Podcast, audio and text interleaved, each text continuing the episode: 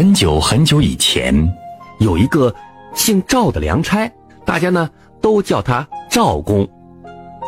赵公最喜欢吃鸡，每次下乡去催粮催税，都住在农民家里，要农民杀鸡给他吃。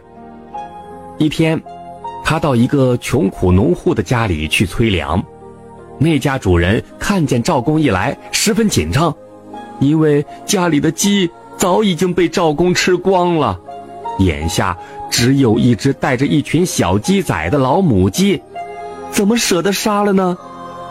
可是，如果不杀母鸡，得罪了官差，自己一介小民，又怎么能担当得起呢？他思来想去，横下一条心，决定明天一早就起来杀鸡给赵公吃。这天夜里，赵公睡在这户农民家的床上，半夜里突然听见说话声：“哥哥，哥哥。”小鸡仔呀，小鸡仔，明天主人就要杀了我给赵公吃，以后你们就没有娘亲了。小鸡仔们一起叽叽喳喳的叫着，老母鸡接着说：“孩子们呐，你们以后出门看看天，防止老鹰叼；走路留留神，小心黄鼠狼，不要到处跑，跟着大家走。”门口大黑猫，屋后一条河，你们都要小心呐！听了老母鸡的话，小鸡们叽叽的叫着，哭着喊着，让人听了好不伤心。赵公听见了老母鸡和小鸡们的对话，吓了一跳，心中暗想：杀了一只鸡，害了他一窝，连鸡都有人性，我还不如鸡。哎以后真的不能再做坏事了。第二天一早，主人早早起床，拿了刀就去抓老母鸡。赵公听见动静，立刻翻身下床，一只手抢过刀，另一只手抢过老母鸡，不让主人杀。主人说：“赵公，你不让我杀，我家没有其他鸡了。”赵公说：“你不要杀。”你就把老母鸡和小鸡仔一起送给我就是了。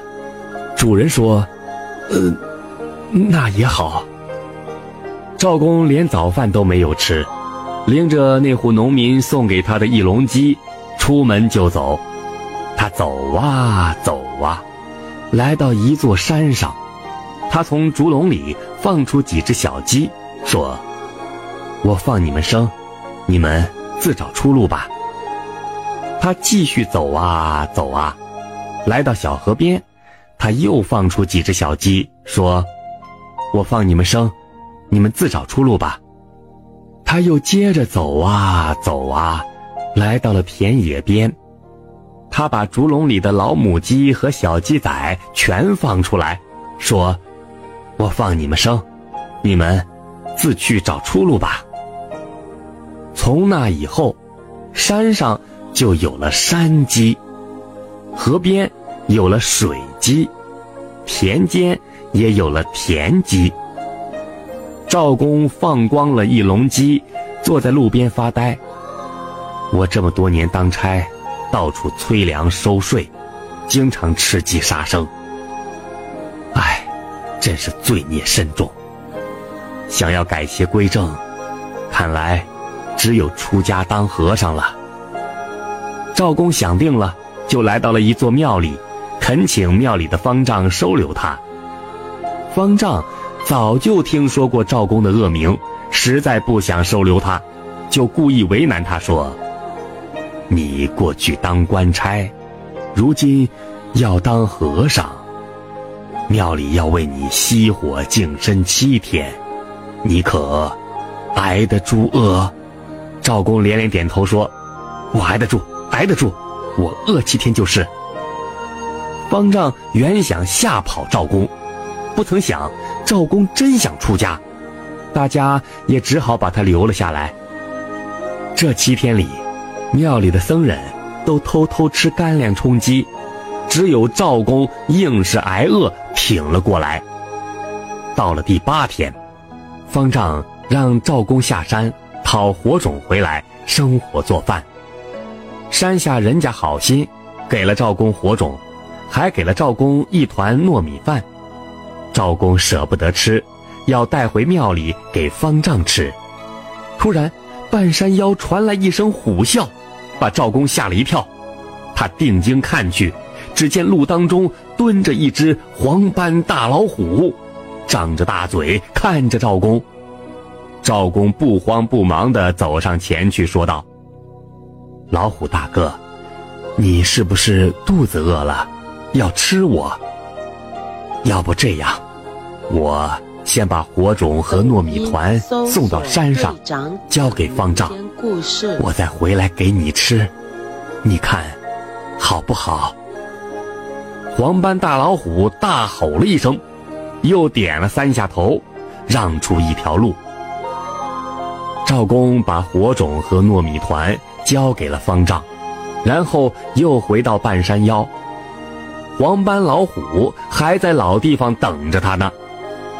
赵公走到老虎面前，平静地说：“老虎大哥，你现在可以吃我了。”黄斑老虎听了，摇了三下头，又用尾巴拍着自己的背。